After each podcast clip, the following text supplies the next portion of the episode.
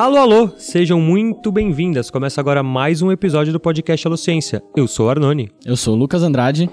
E hoje conosco temos aqui o Leonardo Ribeiro. Léo, quer se apresentar, por favor? E aí, pessoal, tudo bem? Eu sou o Leonardo Ribeiro, tenho 30 anos, apesar dessa cara de novinho aqui.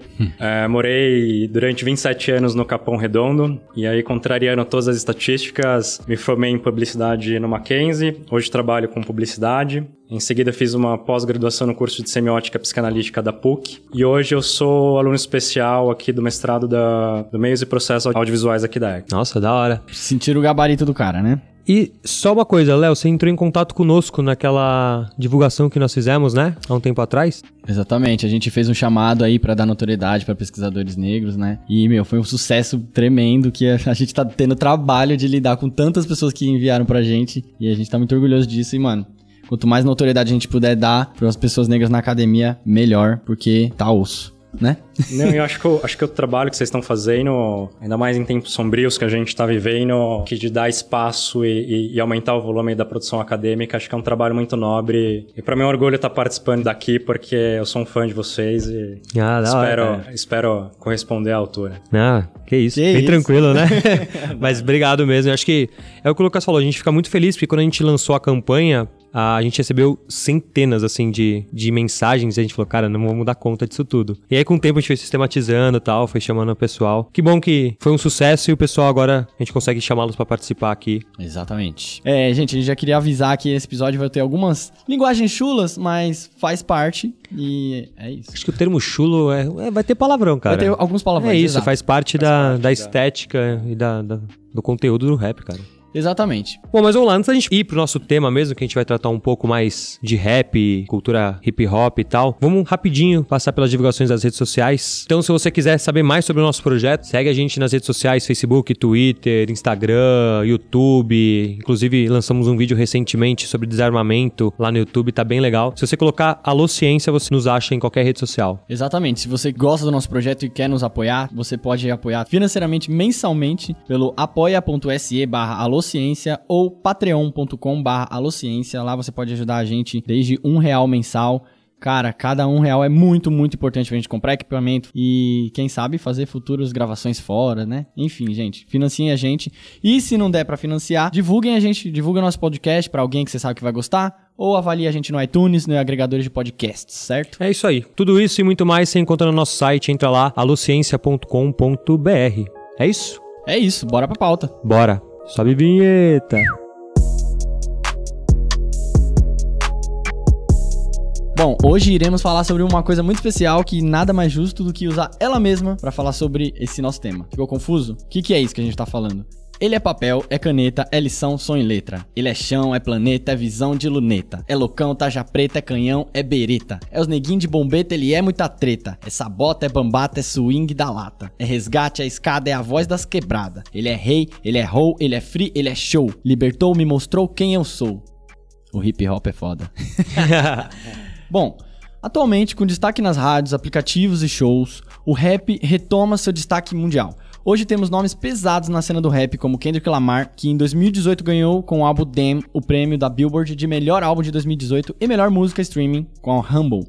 Drake ganhando o prêmio de melhor artista masculino de 2017, entre outros rappers que estão na cena há tempos e construíram e produziram essa geração atual, Jay-Z, Snoop Dogg, Tyler, The Creator, etc. Já no Brasil, o rap permanece extremamente quente na última década, com nomes como Emicida, Carol Conká, Drica Barbosa, Rashid, Flora Matos, Renan Inquérito, Rael, Criolo, Ricon Sapienza, Rico Dalassan, MC Marechal, Freud, por aí vai, muitos menino bom e menina boa da quebrada, mas essa galera da geração atual, ela não surgiu do nada. O rap no Brasil teve uma geração fortíssima nos anos 90, com Racionais MCs, Trilha Sonora do Gueto, Rap Hood, Facção Central, Taíde RZO, Gabriel Pensador, etc. Porém, se você que tá acostumado com raps com temas otimistas, algumas batidas de trap de hoje, provavelmente vai estranhar quando parar para ouvir o rap daquela época. Nos anos 90, o rap e seus videoclipes tinha outra cara. Mas que cara é essa? Quais as diferenças entre as gerações do rap dos anos 90 e o rap atual? Por que existe esse contraste? Quais as inspirações desses artistas? Será que essa diferença acontece por uma simples evolução do ritmo musical ou isso teria a ver com os momentos históricos entre essas gerações? Que momentos seriam esses? Enfim, hoje iremos entender um pouco mais sobre a evolução do rap e de seus videoclipes no Brasil e descobrir que existe muito tipo de pesquisa sobre esse tema na academia.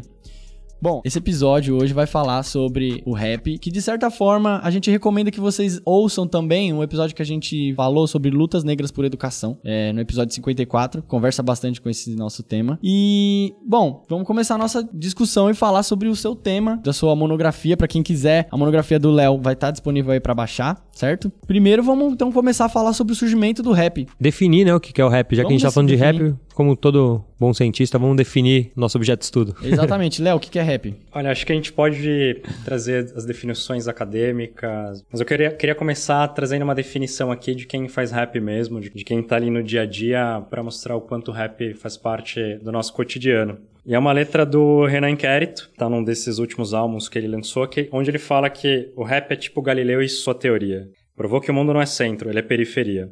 Saró da Coperifa em plena Zona Sul, resgatando mais gente do que o SAMU. O rap é Milton Santos, é Paulo Freire, é escola. Tem uns que estuda e outros que só cola. É a mãe de família que vira freestyleira e improvisa com pouco que tem dentro da geladeira. Um pivetinho ouvindo Racionais há uns 11 anos. A força de uma senhora se alfabetizando. Era tão rap subir no telhado e conseguir virar antena até pegar a Yo MTV. Dinadi, Carolina de Jesus, Jorge Ben, Bezerra da Silva e Monsul foram rap também. Quando uma palavra salva o moleque, uns chamam de conselho, eu chamo de rap. Nossa, pesado. E eu acho que é uma puta definição, assim, do que é rap, principalmente pra quem cresceu ouvindo rap nos anos 80 e nos anos 90. Então, rap era muito esse conselho, pra mim, pelo menos, assim, era esse conselho em momentos foda de voltar da faculdade chorando. Era o Taíde que, escutando ali, meu, se esse caminho não me leva a nada, mesmo assim, se isto bata as asas, me vira e vou. Cara, pegue seu caderno e uma caneta, vou dizer umas palavras, quero que escreva. Não existe arma melhor do que a inteligência, o homem vive da dignidade, não da aparência. Então acho que o rap tem muito essa função de, de desde a sua origem, assim, de ser essa, essa arma, essa forma de você se defender e você continuar prosseguindo nesse mundo que a gente vive. Isso tem muito a ver também com o surgimento, né? O fato do, do rap trazer um conteúdo muito político, muito social, trazer essas letras, tudo, vem muito do surgimento dele lá, enfim, nos Estados Unidos com influência de outros estilos e de outras pessoas, mas também tem a ver com o nicho de onde ele surgiu, né? Não, total. Assim, acho que quando a gente entra mais nessa parte acadêmica e tudo mais, que a gente acaba vendo que historicamente tem diversas contradições ideológicas sobre o surgimento do rap, né? Então você tem um grupo que coloca o surgimento do, do rap e do hip hop ao lado do, do drum e do griot, né, das savanas africanas, né, onde o drum seria a batida e o griot esse canto falado. Que já era, era- já era um costume em algumas, algumas tribos Em africanas. algumas tribos africanas, Ah, essa coisa do canto falado e de você passar a história da- da- do seu povo e da sua população através desse canto falado. Mas o, o rap tem muito dessa prosódia, né? Dessa, do som mesmo da- das palavras, assim. Tem muito uma estética própria, é muito da hora isso. dessa coisa do canto falado. É. né? Não- Hoje em dia até você tem um pouco mais essa coisa lírica e tal e tudo mais, mas você tem muito essa cadência do canto falado. Da hora. né? E, e um termo que os especialistas mais a interpretação mais aceita sobre o que seria o rap, né, seria o rhythm poetry, né, onde a gente coloca a música feita por esses jovens periféricos de Nova York, mais especificamente ali do Bronx, é, ao lado desse ritmo e da poesia feita por eles. Boa. É. Tem até o MC Marechal, ele chama o rap com E, né? R-E-P. Porque acho que ele traz pro, pro português, né? Ritmo e poesia, né? É, ele traz É isso, sim. Na, na minha época, a gente falava que, na verdade, o RAP era ritmo, amor e poesia. Legal. É, é, acho que era a interpretação que a gente tinha lá da, do que seria o rap pra gente. Massa, massa. E eu, eu vi no seu mestrado que você falou que tem um. É um tipo de brincadeira que existia antes chamado The Dozens, não era? Uma brincadeira africana que você falou, que era como se fosse ri- brincadeira de rimar e um ofender o outro, de certa forma. Isso. E você até falou que equivale no Brasil seria uma brincadeira chamada gererê gererê. E cara, eu brincava disso quando era pequeno. Eu brincava muito também. dererê, né? um dererê, um pra mim, um pra você. Era isso? Era isso, era isso. cara, eu vivi... É que o ponto, é que, o ponto que a palavra rap em si, ah, o rap surge ali nos anos, no final dos, dos anos 60, comecinho dos anos 60. A grande questão é que a palavra em si, ela não surge naquele momento. Né? Ela já aparecia alguns anos atrás nos dicionários ingleses, com o sentido de bater e criticar, Uhum. né? Tanto é que né, a gente tem um personagem super emblemático do- dos Panteras Negras, que é o Robert Jarrett Brown, que ele troca o seu nome para Robert Rap Brown, né? E ele era um cara que era um especialista em The Dozens. Ah, sim. Né? Ficava eu e você aqui meio que fazendo essas paródias e tal, até um não conseguir insultar o outro, assim. Então... Sim, então é mais parecido com o que a gente tem hoje de batalha de rap, mas não é batalha de conhecimento, mas de insulto mesmo, assim. Não, né? não. Então é, era muito próximo, assim, o Ricardo Tepperman, que é quem eu puxo pra, pra trazer esse histórico aqui, ele coloca muito próximo do Gererê Gererê, Legal. o LSB. Caraca, eu fiquei muito feliz de participar disso quando eu era criança. era bem chulo, eu não vou, eu não vou falar as letras aqui. É, no- e normalmente tinha uma conotação sexual Sim. ali, né? Era o xingar a mãe do, do seu colega, a irmã, Exatamente. o irmão. Então, É, é. eram coisas, na verdade, usando o vocabulário que você tinha ali na periferia, dentro ali do seu dia a dia, né? Exatamente. E aí, o gênero musical em si, como que ele acaba surgindo? É, acho que o gênero mu- musical a gente precisa pensar, acho que muito menos sobre datas específicas, né? Se foi nos anos 60, nos finalzinho dos anos 60, comecinho dos anos 70. Acho que a gente precisa pensar muito mais no contexto social, econômico e político, Boa. onde, onde o rap surge ali. E aí a gente tem dois contextos nesse sentido. Né? De um lado, a gente tem um fluxo migratório muito grande dos países caribenhos, né? onde eles sofriam ali um cenário com muita pobreza, miséria, guerra civil. Né? E o principal destino dessas pessoas que moravam ali nessas ilhas caribenhas eram três, né? Eram os Estados Unidos, Canadá e a Inglaterra. Ah, né? Tanto é que na Inglaterra tem um, um surgimento muito forte de reggae lá. Uhum. Né? Tanto é que hoje as pessoas falam, meu, eu quero ir pra Jamaica pra escutar reggae e tal. Assim, cara, se você quer escutar reggae, vai pra Inglaterra. É mesmo? Porque tem uma influência muito grande de reggae lá, assim. Então, tem uma influência musical muito grande nesses países. Que legal. Então você tem esse fluxo migratório, só que quando eles vão para os Estados Unidos especificamente, eles vão pro Bronx, né? Eles vão para uma área um pouquinho mais afastada, que é onde eles têm uma condição para pagar ali e tal e tudo mais. Só que o Bronx está vivendo também um caos É, então, tá tendo um problema de moradia lá, certo? de infraestrutura, de pobreza, a cidade está um caos. É, né? a gente vê no- naquela série The Get Down que acontece muitos, muitas destruições de várias casas, assim, né? Muitas demolições, né? Porque a gente vê o movimento surgindo a partir de vários, várias ruínas, assim, né? Como se fossem prédios quebrados, assim. Então, acho que você tem, você tem um- um- uma questão de, de abandono do Estado ali, nessa, nessa região periférica.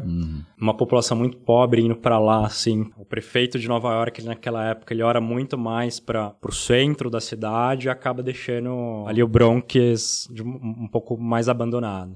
É um pouco o que a gente vê hoje com refugiados e vários grupos sociais que são marginalizados na nossa sociedade, cara. Sim. Não, Pode total. E aí, com as poucas opções de lazer, né, que esses jovens negros e periféricos têm ali, e muito influenciado pela música que eles escutavam nos países de origem deles, eles começam a criar festas, por exemplo, de sound system, né, que era uma coisa super forte nesses países da Jamaica e essas ilhas caribenhas. Sound System é quando você bota um monte de caixa empilhada em São sistemas de outra, som, né? assim, é. Sim, maneiro. E aí você tem uma cena disco super presente ali, que eles não conseguem entrar por uma questão de grana e tal e tudo mais. Então eles começam a construir a sua própria festa. Uhum. Né? E o primeiro nome que surge nesse momento aí é um cara chamado Clive Campbell, que é o, o Kool Herc. Então você imagina que ele tem ali entre seus 15 e 16 anos. Né? A primeira festa que ele faz, ele faz porque ele quer angariar grana para comprar um uniforme para a irmã dele, para ele ir para a escola e tal e tudo mais. E ali no dia 11 de agosto de 73 é o que é considerado a primeira festa de hip hop da história. Olha, 11 de agosto. 11 de agosto. Massa, É. velho. E ele é o primeiro DJ, então, que a gente tem. Ele, ele é o cara que ele inventa a técnica que a gente tem hoje com os DJs, que é essa técnica do carrossel, Aham, né? Que em inglês eles chamam de merry-go-round, Sim. que é onde você coloca duas, duas, duas pickups, dois toca-discos, Uhum. com dois vinis. Então esses dois vinis tocando a mesma música e é como se você estivesse editando a música ali ao vivo.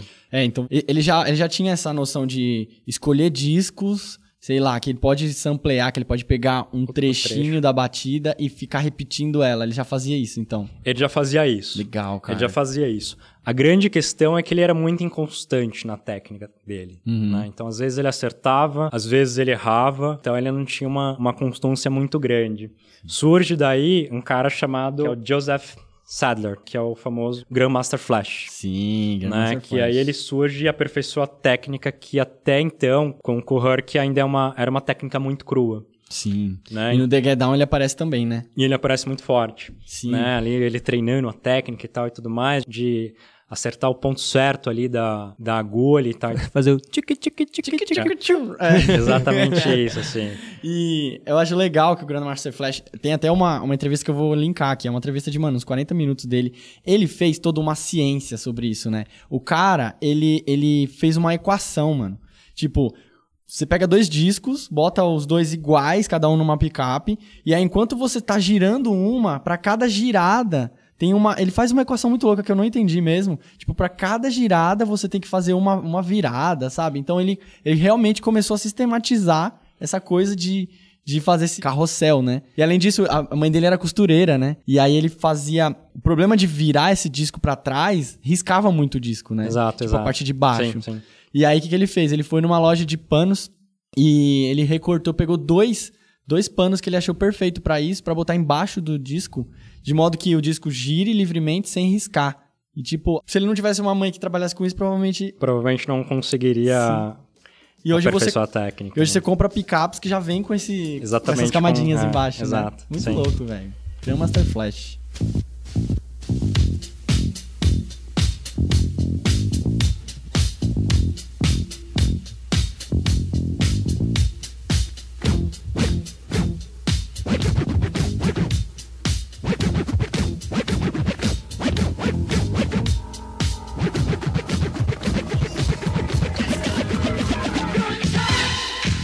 E aí, você tem uma Nova York ali, o caos, você tem um surgimento da- das gangues, né? As gangues brigando entre si, se matando entre si. Você tem uma violência policial muito grande ali. E aí, tem um cara chamado Kevin Donovan, que é o, o famoso África Bambata. Bom, sim. né? Que ele começa a falar assim, porra, cara, a gente tá se matando, a gente precisa entender que a gente faz parte de uma mesma comunidade, a gente faz parte de uma mesma origem e as pessoas se matam porque elas não têm noção dessa, dessa questão histórica. A briga não tem que ser entre a gente, né? É. E ele, é- e ele é quem, quem constrói a comunidade do hip hop. Né? E vem dele aí a, a questão, acho que a gente nem falou um pouquinho dos elementos do hip hop aqui, É. mas ele, ele é quem constrói a questão da, da consciência Sim. como um elemento do hip hop. Então, só pra eu entender, ah, o rap ele tá dentro do hip hop, ele é uma- um dos pilares do hip hop. ele é um dos pilares do hip hop. O hip hop, e aí de novo, assim, você tem vertentes que colocam quatro elementos, você tem vertentes que colocam esse quinto elemento como a questão da consciência, Como o Capitão Planeta também. como Capitão Planeta. Mas são, são quatro elementos principais, certo? a gente tem o, o DJ, Aham. né? Que aí com o surgimento dessa técnica pelo Herc, fica muito difícil dele tocar e animar a plateia ao mesmo tempo, Uhum. né? Então Aí vai surgir o famoso. vem o MC, que é o Ah, mestre, o mestre, mestre de de cerimônia. Exatamente. E no começo o MC não fazia rima, né? Ele só ficava. Não, na verdade, o, o, o, o Herc chama alguns amigos deles, Aham. né? E aí é mais pela zoeira de ficar chamando o nome dos amigos. Faz barulho, família! É, é. e ficar fazendo a zoeira ali da, da, com a O galera. cara que agita a festa ali. Aham. O animador e, e realmente o, o animador da festa. E aí a rima vai surgir mais pra frente, né? Ela, ela surge um pouquinho mais pra frente, mas já lembrando que a gente tem muita referência nessa questão do, do canto falado ali Sim. e tudo mais. Legal. Então tem o, D- o DJ, o MC, O MC. Você tem a dança, né? Que, que ela tá ali ancorada no break. Sim. A importância do break pra gente entender ali o, o rap, o hip hop, ele se dá porque os seus dançarinos, que são os b-boys e, e, e as b-girls, eles dançam justamente no break da música. Ah. né? Eles são chamados porque eles dançam realmente nessa quebra da música ali, então todo o ritmo deles vem em cima. é, é, O break que você fala é, é a virada do, da, da batida. é a virada da batida, isso. Tá tipo. ps, ps, ps, ps. É. Aí depois vira e continua. E Aí ele dança, ele dança em cima dessa, dessa virada. Legal. Fiz um beatbox aqui da hora. E aí você tem a, a, a arte visual ali, que é o grafite, né? Sim. Que é uma forma não só para você se expressar através das letras, mas uma forma de expressão visual ali. E aí você tem também a questão da, da, da consciência como um quinto elemento ali do, do hip hop, que, que eu sou dessa vertente aqui, eu acho que são cinco elementos. Tá, e o, o rap então entraria junto do. Porque tem o DJ, o MC, o break, o grafite e a consciência. Você teria esses dois, três elementos ali fazendo compondo rap. Compondo rap. O Isso. DJ, o MC e o break, assim. Não, e a consciência. E a consciência? Ah, Todos boa. menos o grafite. grafite pra fazer a capa. É, não, é, quando você pega, por exemplo, as batalhas, na verdade, você, você acaba tendo até todos os elementos É. conversando ali, né? Você tem um grafiteiro ali fazendo, fazendo a arte dele. É verdade, nos duelos de MC Nos lá na- no Nacional tem o cara fazendo grafite enquanto a batalha tá ocorrendo. Eles não, eles não são excludentes, assim, até porque quando a gente pensa na origem aqui no Brasil, tem uma influência muito grande do break em si. Boa, então vamos vir pro Brasil, já que a gente falou um pouco da cena como surgiu lá na- nos Estados Unidos, Nova York, no Bronx. Ah, obviamente a gente tem muita influência, né, norte-americana, mas a gente também criou uma estética própria, criou, enfim, todo um estilo próprio aqui no Brasil. Como que isso aconteceu? Exato. A gente também está repleto de contradições e, e de lendas sobre quem teria, teria feito o primeiro rap do Brasil. A gente tem de um lado uma galera que fala que o Luiz Carlos Miele, o ator, teria feito ali o, o, o melô da, da Tagarela, né? E de fato ele faz e tudo mais. Tem o Jair Rodrigues também com Deixa Pra Lá, que algumas pessoas colocam Nossa, de fato. colocam ele também ali como entre os pioneiros do, do rap, né? Muito pela questão do canto falado. A grande questão é que esses dois nomes, eles não fazem parte dos nomes e influências que influenciaram a criação do rap em São Paulo, assim. Então a gente não pode considerá-los como pioneiros ali na- no surgimento do rap por essa razão. O rap, principalmente no Brasil, paulistano, também teve muita influência da black music. E acho que o Jair Rodrigues vem muito dessa... Tem essas batidas meio James Brown em alguns momentos, né? Ele vem total, assim, a- da, da black music, dos bailes de, de black, assim, né? É, Eu passo um pouquinho no, no meu trabalho sobre esses bailes, porque eu sou muito fã do Taíde, e o Taíde, em algumas letras dele, ele homenageia esses bailes. Nossa, é maravilhoso, É. velho. Quando eu tava lendo seu mestrado, eu tava vindo o Senhor Tempo Bom na minha mente, assim, a música dele, né? É, especificamente na Senhor Tempo Bom, é, ele vai falar do Chic Show, Sim. da Zimbábue, é, Do os Nelson, Carlos... Nelson Triunfo, que era um... O Nelson Triunfo, né? Ele, ele, ele é um dos, um dos b-boys ali, um dos, um dos primeiros b-boys que surgem ali. Ele surge no Baile Black porque é o local que se toca rap, né? Ali naquele momento. Ele acaba tendo uma questão um pouquinho econômica ali para os donos dos bailes, porque acabavam ocupando um espaço grande, então se diminuía um pouco a lotação da casa, então entrava menos grana ali pro, pro dono do baile. Então essa galera começa a procurar outros lugares para dançar. O primeiro lugar que eles vão é ali na, na frente do Teatro Municipal. Uhum. A grande questão é que você tem um teatro, um piso meio áspero ali, então não dava para dançar. Então eles procuram outro lugar, eles vão ali para frente da loja da Mesbla, Uhum. né? Então tem um, um- um local um pouquinho mais propício ali para dançar.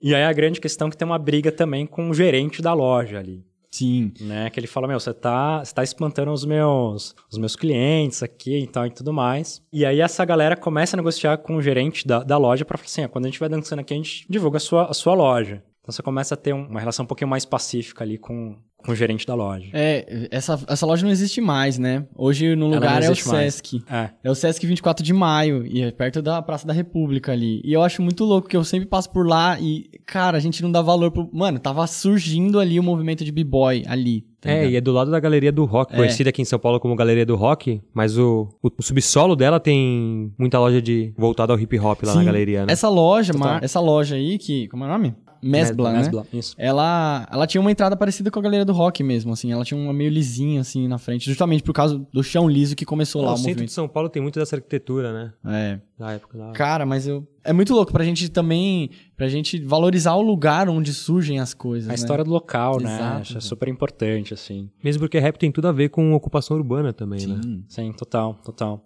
E aí.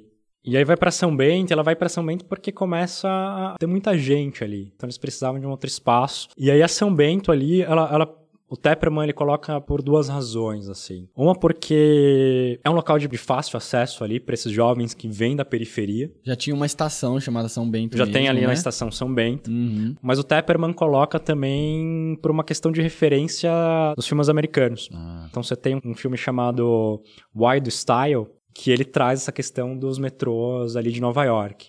Então você tem um pouco dessa influência também do rap do hip hop vindo ali do- dos Estados Unidos. E aí surge aí o Taíde, né? Daí surge o Taíde, na verdade, ali tem uma, uma influência super forte, assim, de, de diversos artistas. Assim, os Racionais eh, frequentavam ali a São Bento, os Gêmeos frequentavam a São Bento. Que são os grafiteiros lá. São os né? grafiteiros. Uhum. Tem diversos músicos que não necessariamente eram do rap que frequentavam ali. Então, o Nazi do Ira frequentava ali a, a São Bento. Então é ele que chama ali o, o Taíde para começar a abrir os seus shows. E como ele tinha um pouquinho mais de acesso a gravadoras e tal e tudo mais, é ele que abre meio que as portas ali para os primeiros rappers de, São Paulo para fazer a gravação do primeiro Muito álbum. louco. E pra quem é um pouco mais velho como nós, lembra do Taíde como VJ da MTV, né? Sim, Sim, é, a é, gente a gente chegou tava- aqui, o negócio já tava rolando há muito tempo, velho. Exato. Eu vi o, o Taíde, nem fazia ideia da importância dele pra, pra cena. Pois é. Legal. E eu acho muito legal mesmo. Eu queria recomendar mesmo essa música, Senhor Tempo Bom. Você ouvinte, ouça essa música, porque, como o MC da diz, muitos discos são livros, né?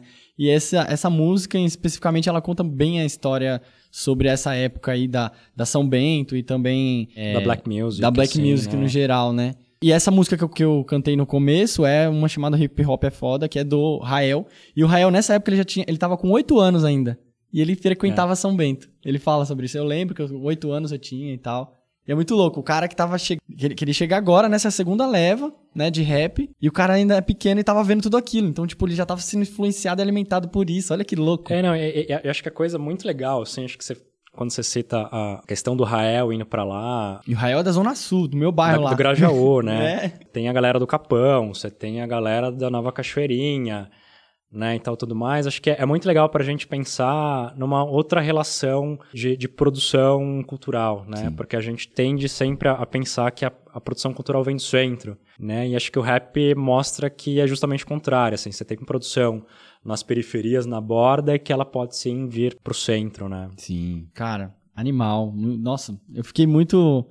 Eu gosto muito de, de rap, mas ler sua monografia foi, tipo, amarrando tudo, todas as minhas referências que eu tinha de rap, que tava tudo bagunçado. Agora tá, tipo, muito mais. Eu, eu- eu tenho clareza de quem surgiu, qual a influência de cada um, e, cara, é lindo isso. É muito Não, bom. e pra mim foi, foi... Porque o tema, o tema da minha monografia foi as transformações estéticas da periferia nos videoclipes de rap. Sim. né? Eu brinco até, inclusive, nos agradecimentos, que na verdade foi sobre a minha transformação. Porque foi meio que reviver muita coisa, assim. Alguns momentos deu uma certa dor, assim, tipo... Quando você passa pela questão da, da periferização da, da cidade, assim, no governo Jano Quadros... Porra, filha da puta, cara. Ele, Tipo, ele fez questão, né, de pegar as, as comunidades mais pobres e começar a jogar mesmo pras pra- periferias, pras né? periferias. Houve É, uma política... imobiliária, né? Ali, ali na Berrine, inclusive, tinha família que morava ali nas favelas ali da Berrine, que você começa a se afastar porque né, hoje a Berrine ali é um bairro nobre, Aham. né? Você tem grandes empresas ali, né? Hoje é um centro empresarial muito forte aqui em São Paulo. E, obviamente, ele não queria esse contato. É, e hoje a gente vê um centro, né? Tipo, ó, nos arredores da São Bento, a gente vê um centro abandonado, com um monte de moradia vazia. E, enfim, pra onde foi essa, essa higienização dele, né? É. Na verdade, meu, a gente precisa ocupar os lugares, né? As pessoas precisam estar ocupando os lugares. Isso daí, enfim. vamos, não vamos muito alongar muito nesse assunto.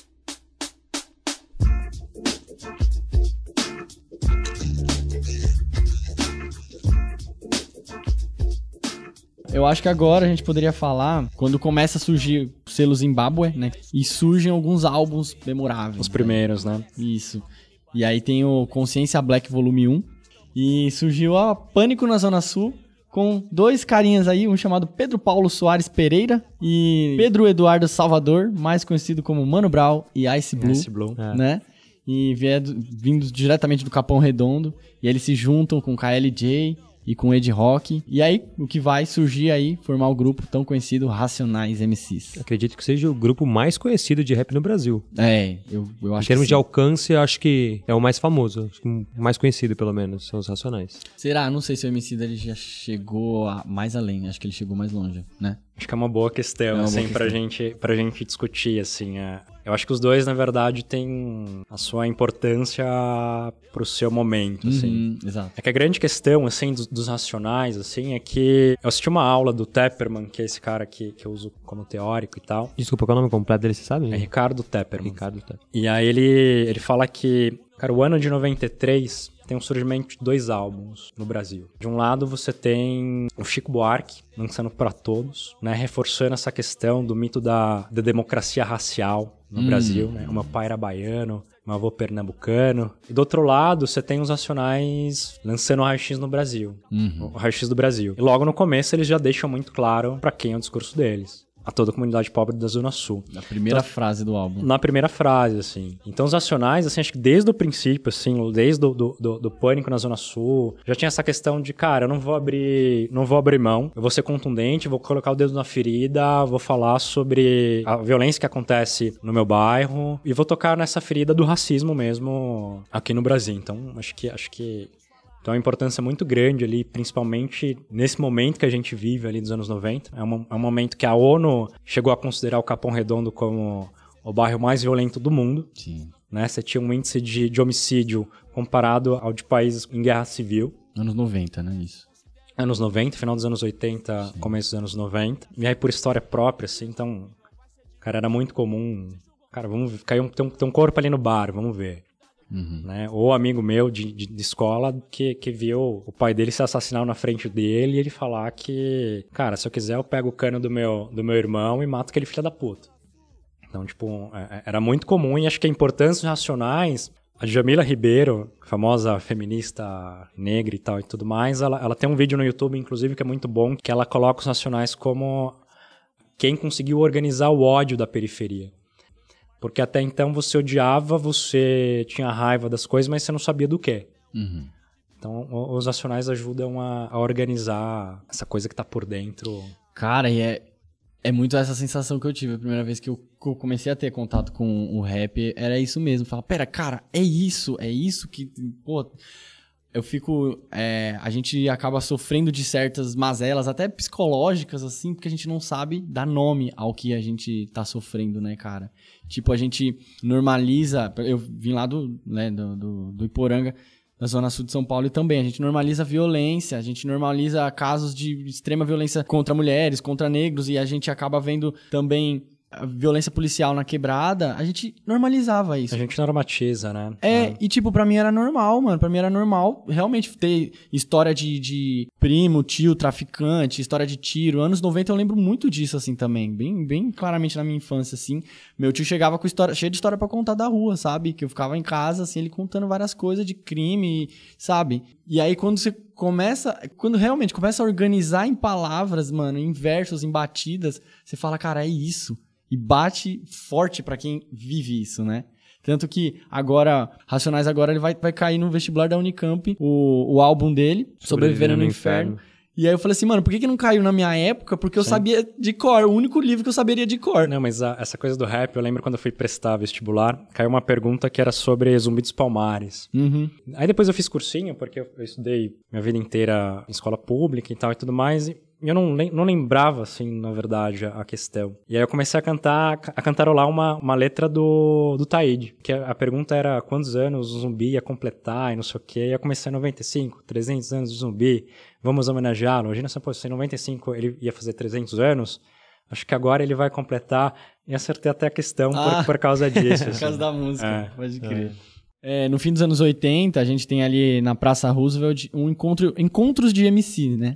Isso, é uma parte de uma galera que frequentava ele a São Bento e que eles queriam discutir questões que envolviam o rap e o hip hop no Brasil. Isso. E aí acaba surgindo o Sindicato Negro a partir disso, certo? É, você tem um surgimento pelo contato com os movimentos negros e tudo mais, uh, as posses. Então, a posse sindicato, do Sindicato Negro é uma das primeiras que surge. O Taíde vai falar da posse Mendes Zulu, Uhum. Né? Tem uns rappers que falam sobre essa questão da posse, que vem daí também essa questão da, desse lado crítico, de falar dos problemas que se passa dentro da, da cidade, de falar de racismo. Ali, então, era um ambiente para se discutir e debater todas essas questões que, que os jovens negros e periféricos da cidade de São Paulo acabavam vivendo. Isso refletia muito nos videoclipes, né? Porque hoje, quando a gente assiste, videoclipes tem uma outra temática, enfim, tem uma outra estética. Mas como que a gente chegou onde que a gente tá agora? Como que foi todo esse processo dos anos 90 para cá? É, você tem o surgimento dos videoclipes e, e, acho que a questão do audiovisual a gente precisa pensar numa questão de classe, assim, numa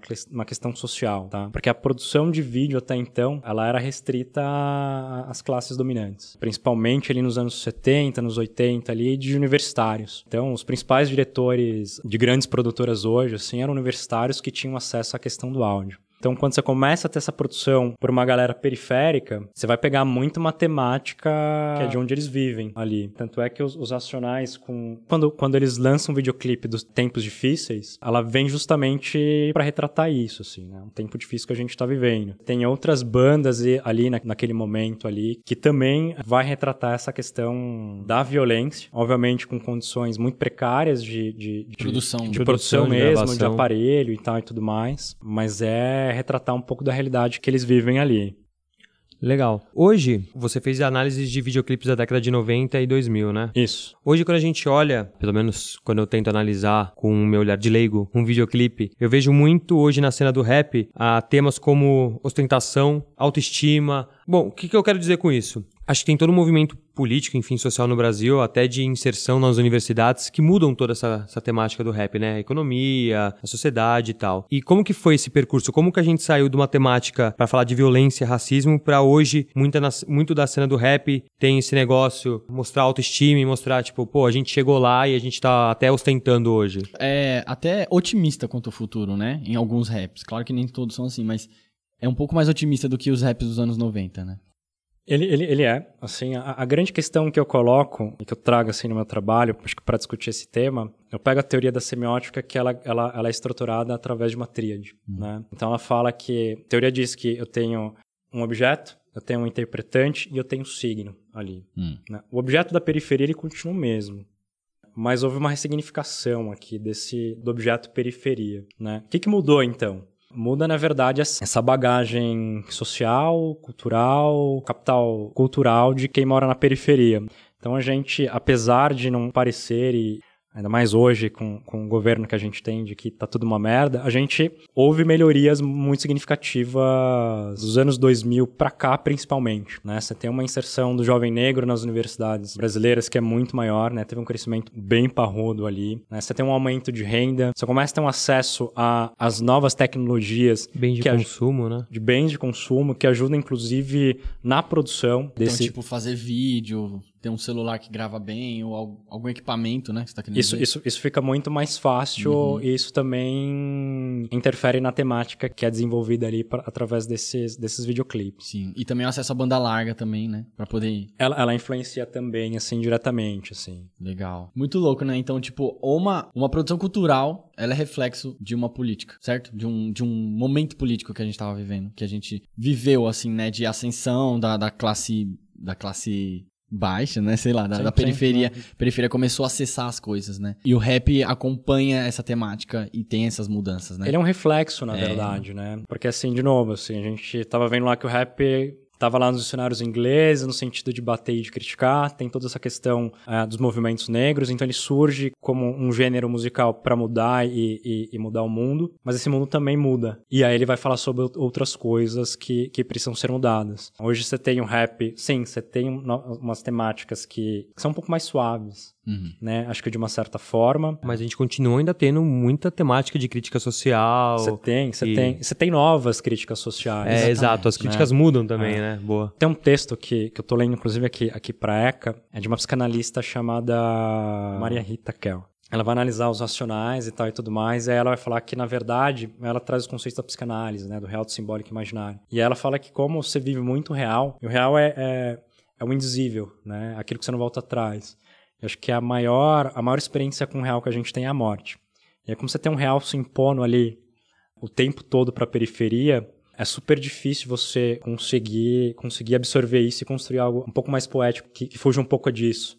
Então você precisa ter, na verdade, essa mudança econômica. Você tem uma, uma diminuição grande do índice de homicídios na periferia, óbvio que por motivos completamente diferentes desses que o governo está dizendo. Tem um trabalho, acho que bem interessante. Não sei se vocês conhecem o Altair, Altair de Souza. Altair de Souza, ele faz o Naruhodo. Naruhodo, isso. Ele tem um artigo bem interessante que ele, que ele fala, assim, você tem uma violência super foda na- nos anos 80, anos 90, e ela começa a cair. Uhum. Só que ela cai a um ponto que deveria ter uma mudança de segurança pública na cidade de São Paulo. Não tem, e ela continua caindo. E ele fala assim, cara, o que, que explica isso? Na verdade, é o crime se organiza. Você tem um surgimento aí do PCC. Sim.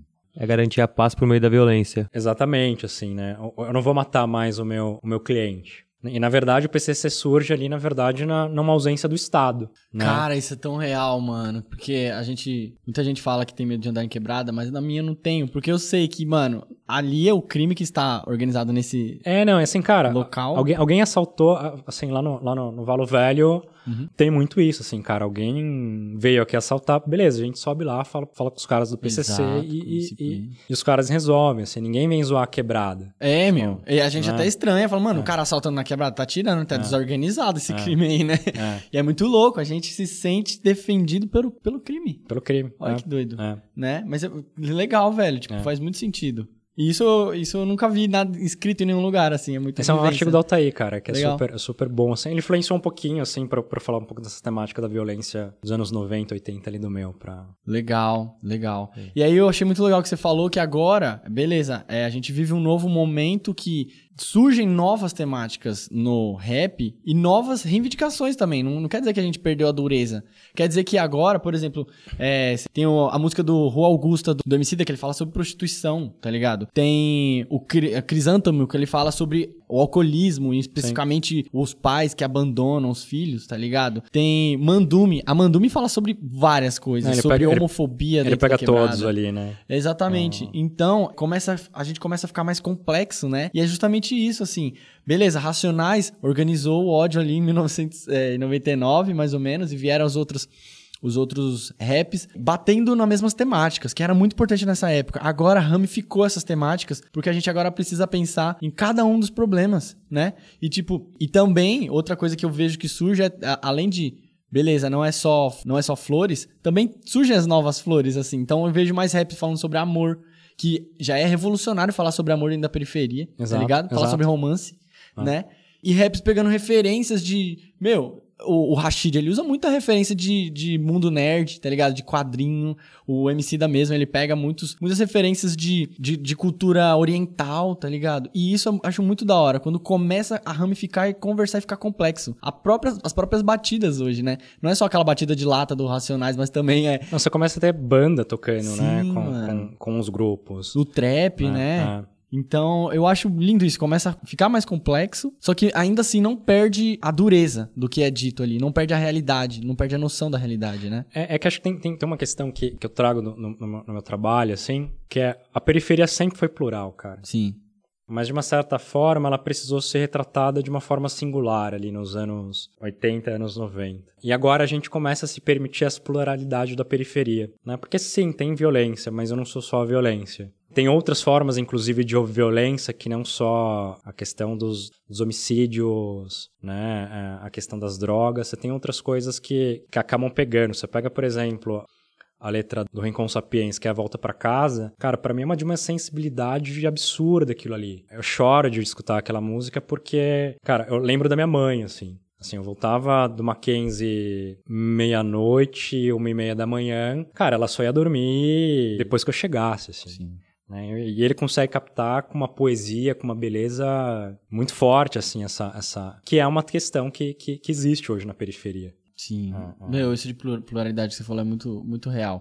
Porque às vezes a gente mora- é morador de periferia, mas a gente não atende a esse estereótipo que muitas pessoas veem que é de periferia. Não, você tem que falar desse jeito, você tem que se vestir desse jeito, ou então ser violento de tal forma, sei lá. E, e isso, mano, é como. Eu vejo como uma semente que, de- que permite as pessoas da periferia realmente se reafirmarem. Mano, eu gosto de. Cara, eu, eu gosto de, de realmente de Naruto, tá ligado? E posso, Tipo- e posso gostar e, e posso trazer isso como referência pra, pra minha letra, pro meu videoclipe. Exatamente, cara. Eu acho É, muito da hora isso. O Zika vai lá do, do MC da. Acho que um pouco disso que você estava falando, da, da- dessas referências orientais, exatamente isso, assim. Né? Você tem referência.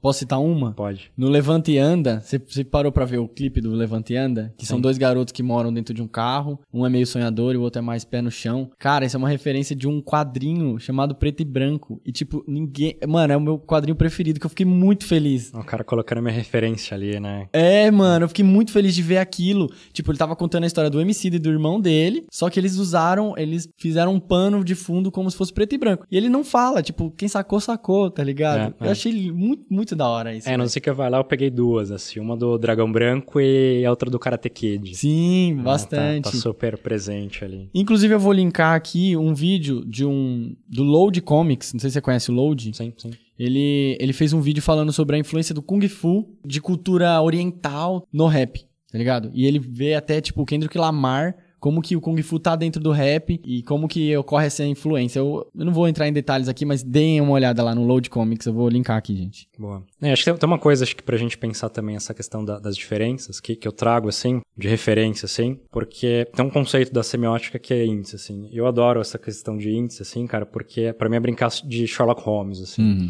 Ela vem da, da medicina, assim. Tipo, cara, você tá com, com febre, isso é um indício de, algo- de alguma coisa. né? Na verdade, era um signo que tá no lugar de outro. Então, assim, tipo... Tipo, você sabe que tem alguém ali. Né? E é muito legal porque você começa a brincar dessas- desse- desses signos culturais, o que, que ele representa. E aí o Vida Louca parte 2 tem dois de cara, assim. Uma que é o, é parte 1, né? Porque você tem a parte 2 tem a parte 1. E a parte 1 ele conta a história do, do personagem do, A- do Mano Brown com Abraão, que é esse personagem bíblico, que ele constrói todas as vertentes da religião. Então você tem uma questão religiosa ali muito forte. E do outro, ela tá presente na própria Vida Louca parte 2, que é quando ele fala que o Dimas é o primeiro Vida Louca da história. E o Dimas é um personagem que tá do lado, é um personagem bíblico, que tá do lado de Jesus no momento da crucificação, né? Ele era um bandido e ele se arrepende, né? Ali naquele momento, ele é o primeiro a, a adentrar no reino dos céus ali.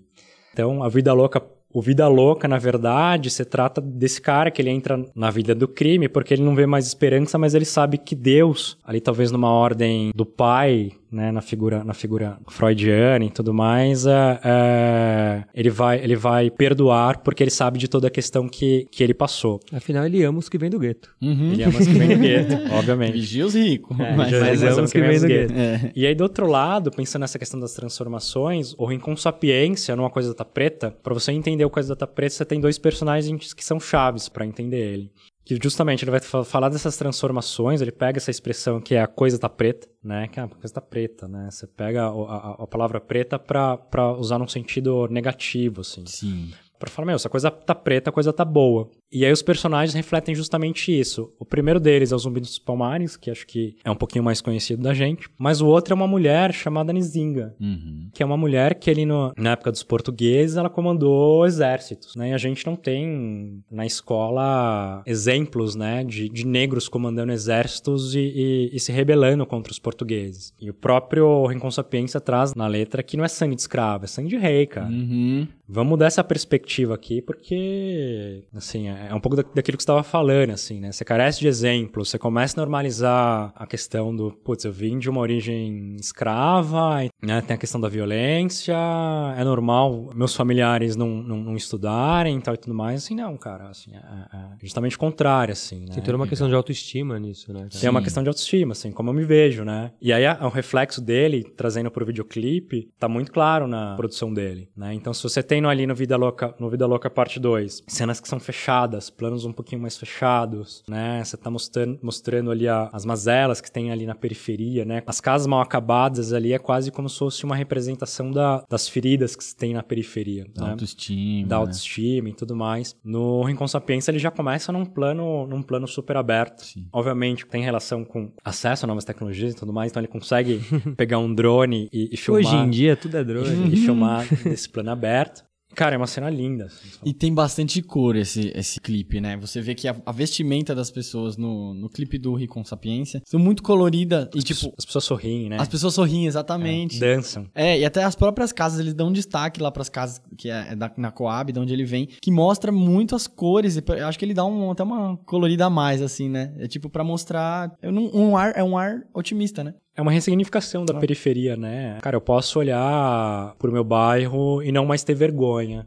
Eu posso ter orgulho dele. É até só meio off-topic, assim. Essa coisa da, da, da vergonha, assim, da, da- do bairro. É muito engraçado, porque você aprende, né, a ter vergonha do bairro. Né, eu lembro que eu escutei na escola, tipo, meu, cara, não fala que você é do Capão Redondo, numa entrevista. Fala que você é de Santa Amaro. Putz, pega menos mal, assim. E isso cria, cria fenômenos muito engraçados, assim, porque tinha um menino da, da minha sala que a gente estagiava na mesma rua, assim, né? Aí uma vez a gente se encontrou, meio que atravessando a rua, e aí, porra, e aí, cara, tudo bem? Quando você trabalha aqui, trabalha aqui também e tal, não sei o que, onde você mora? Ah, eu moro lá em Santa na região de Santa Amaro, cara. E você? Ah, não, porra, eu também moro ali na região de Santa Amaro e tal.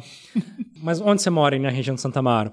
Ah, moro ali perto do Campo Limpo. Tá? Pô, que legal, cara. Eu também moro ali no Campo Limpo. Que já é 20 minutos de carro, já, é, já, menos. já é uns 20, 30 minutos. Uhum. Aí, onde ali no Campo Limpo você mora? Ah, eu moro lá no Valo Velho, cara. E você? Ah, eu moro lá no Jangadeiro. Ou seja, os dois moravam no Capão Redondo, Uhum. né? Mas aí você tem uma questão de, de moro na Sul, né? De não falar que você... Ah. De você ter vergonha da sua origem. Você começa a falar, não, cara, pô, você é do Capão é legal, né? Acho que foi esse ano que teve a, a primeira perifa, perifacom, assim.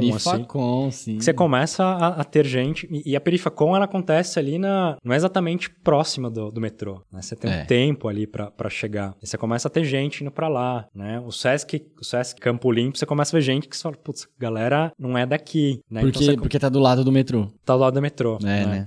Sim. É, puta, achei muito bom você citar a Perifacom, porque é, é realmente isso. ó. É um exemplo de um evento que fez uma coisa nova pra periferia, trazendo uma cultura que sempre esteve ali nas casas das pessoas, mas ó, agora vamos se unir pra falar que isso corre muito dentro da, Da da periferia quebrada, mesmo, assim. né? A gente gosta de cultura nerd, a gente gosta de anime, etc, sabe? Acho muito da hora. Participei de lá e, pô, foi maravilhoso. Foi Eu maravilhoso. não consegui, mas. Nossa, eu vendi. Quem foi, quem foi me, me falou super bem. Nossa, mano, foi maravilhoso. Foi maravilhoso. Eu vendi meu quadrinho lá. Você vendeu lá, que muito legal. da hora.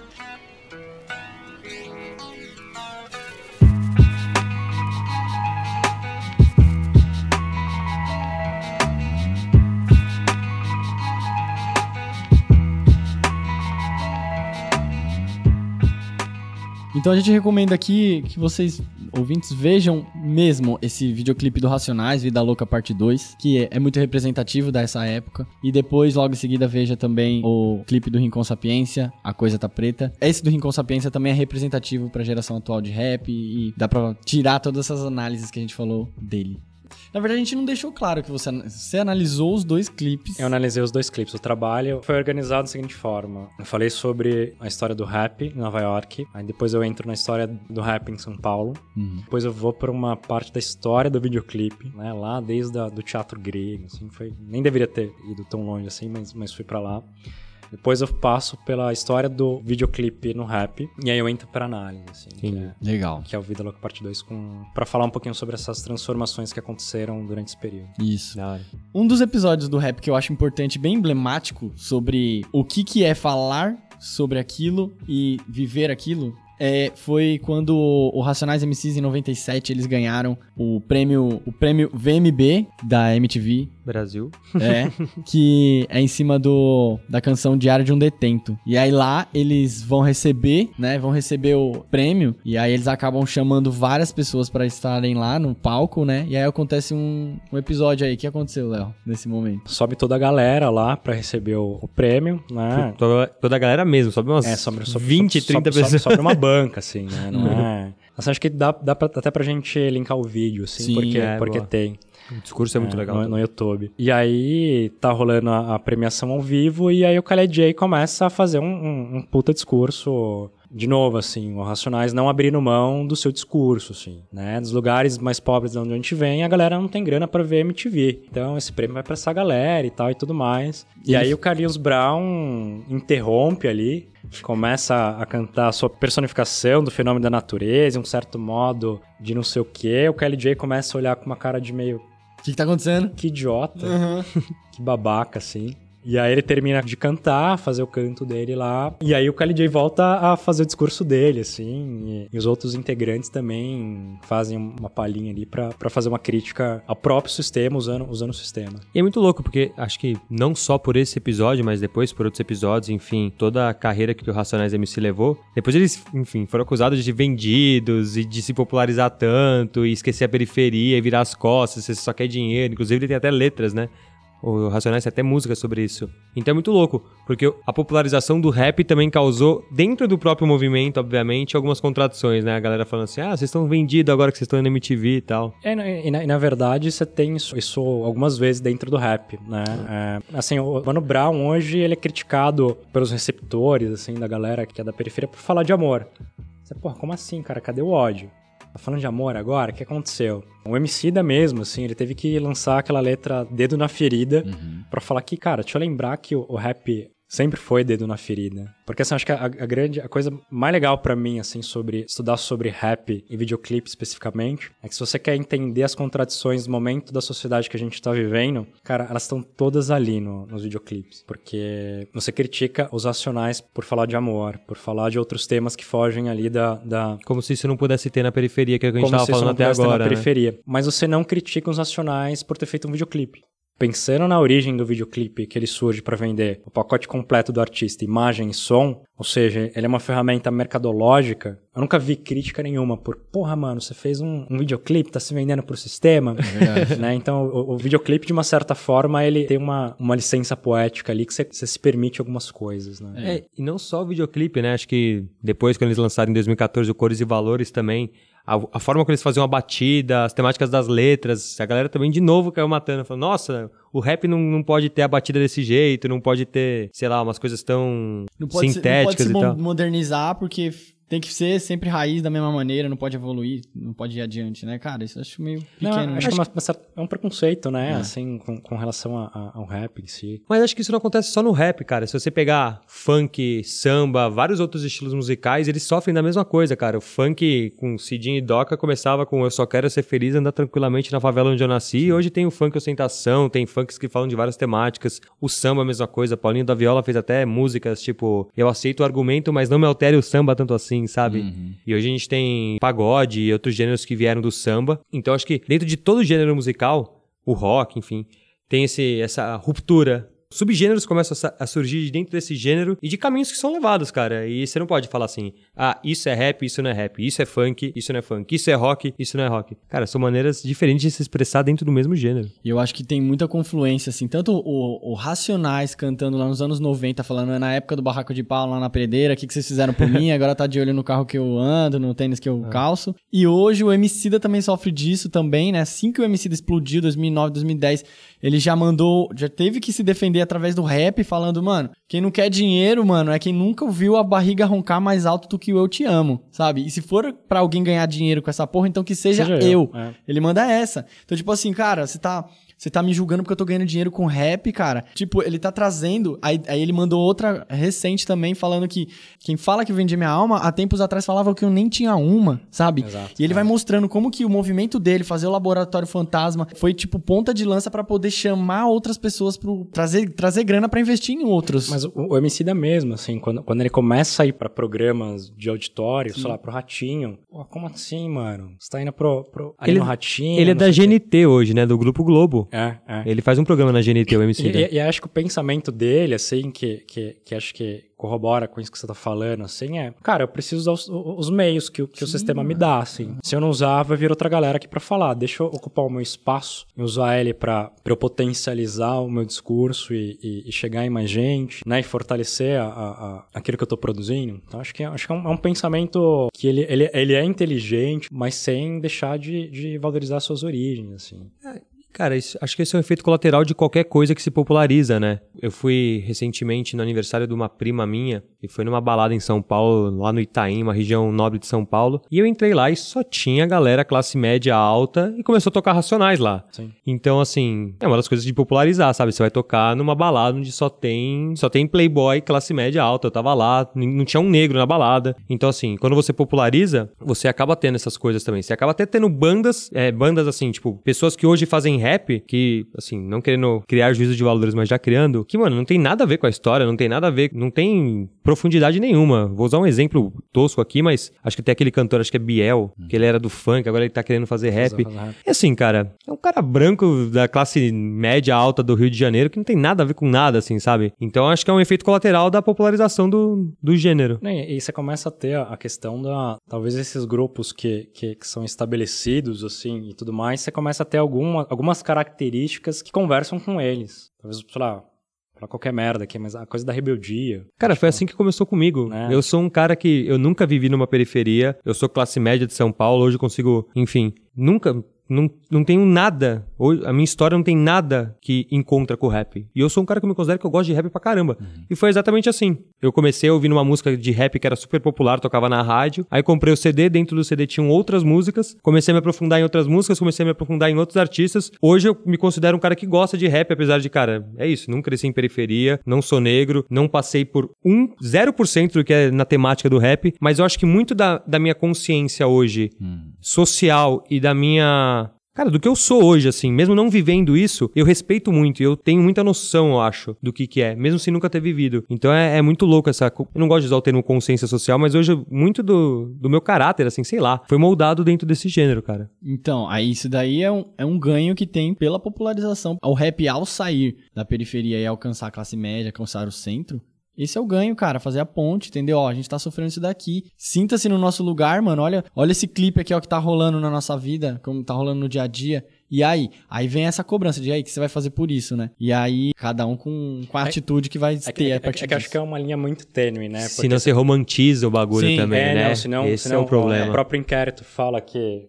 o rap tenta ser legal, esvazia os BPM, aí fudeu, cara. Uhum. Porque se o, rap, se o rap começa a querer produzir e fazer música para essa galera que tá estabelecida, fudeu, assim. Exato. Sim. Né? O, o, inquérito mesmo fala assim, o, o, funk até pode ser a trilha da quebrada, só que o rap é mais que trilha, ela é estrada. Uhum. Acho que o rap precisa continuar, assim, valorizando as suas origens e tal e tudo mais, mas, assim, acho que pode se abrir, falar com mais gente e tal e tudo mais, mas sem, sem esquecer Sim. de onde ela vem, né? Exato. Tem uma, uma música chamada O Céu é o Limite agora, né? que foi uma música com vários artistas. E aí, um dos artistas, esqueci o nome agora do cara. Putz, eu gosto dele. Ele fala assim: ah, o rap é pra branco, preto e tal, mas a gente sabe quem sofre lá na quebrada, né? Então é isso, pra galera lá ouvir. Pra mim é muito fácil ouvir meu rap. Eu vou no meu carro, ar-condicionado tal. Agora, é lá na quebrada que o bagulho pega, né? Então é o que o Léo tava falando. Ele só não pode esquecer para quem que ele é feito, né? E de quem que ele é feito.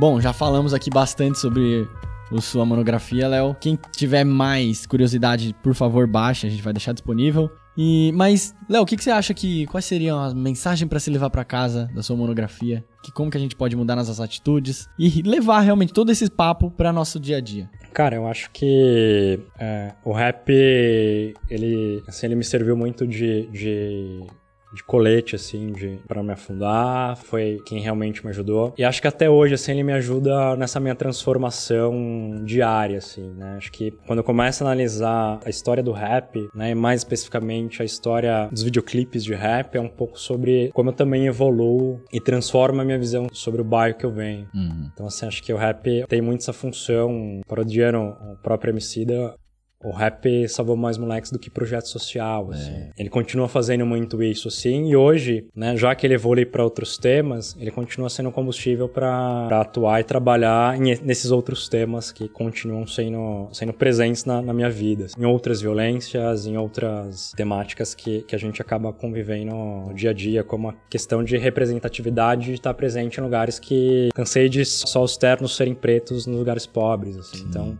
cara, vou ocupar, votar e, e, vou participar porque isso é importante. E o rap tem uma função muito forte, acho que nessa, nessa questão de autoestima, essa questão de ser o combustível para eu, pra eu, pra eu continuar. O fato de eu, de eu continuar estudando tem uma, tem uma questão muito do rap, assim, né? Eu brinco que a, Talvez o maior ato de rebeldia que eu tive na minha vida foi estudar.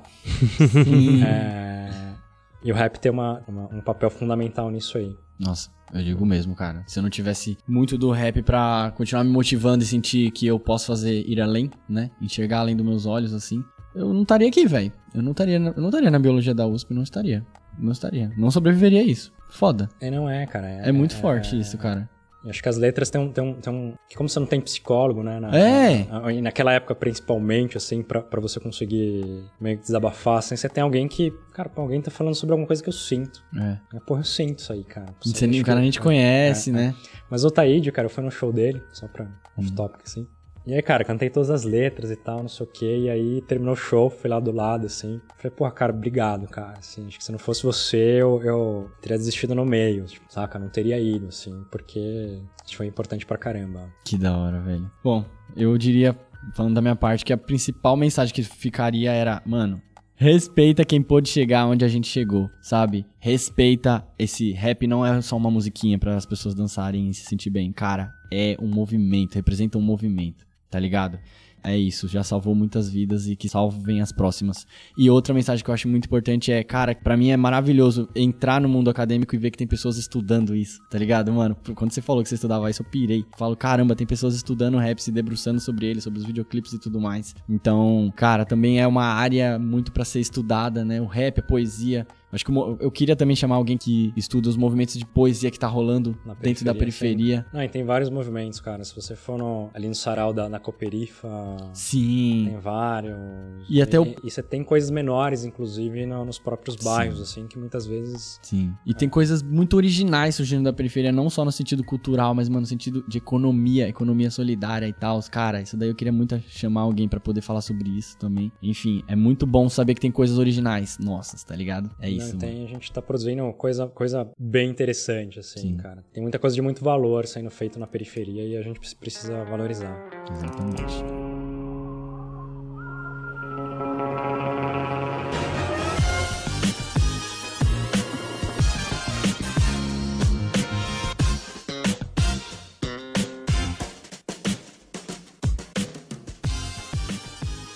Bom, acho que depois de toda essa nossa discussão, vamos para nossa parte do disco de ouro, no qual a gente, já que falamos tanto de, de rap, acho que a gente pode dar algumas dicas de quem se interessar mais pelo tema, onde procurar, o que procurar e tal. Alguém quer começar?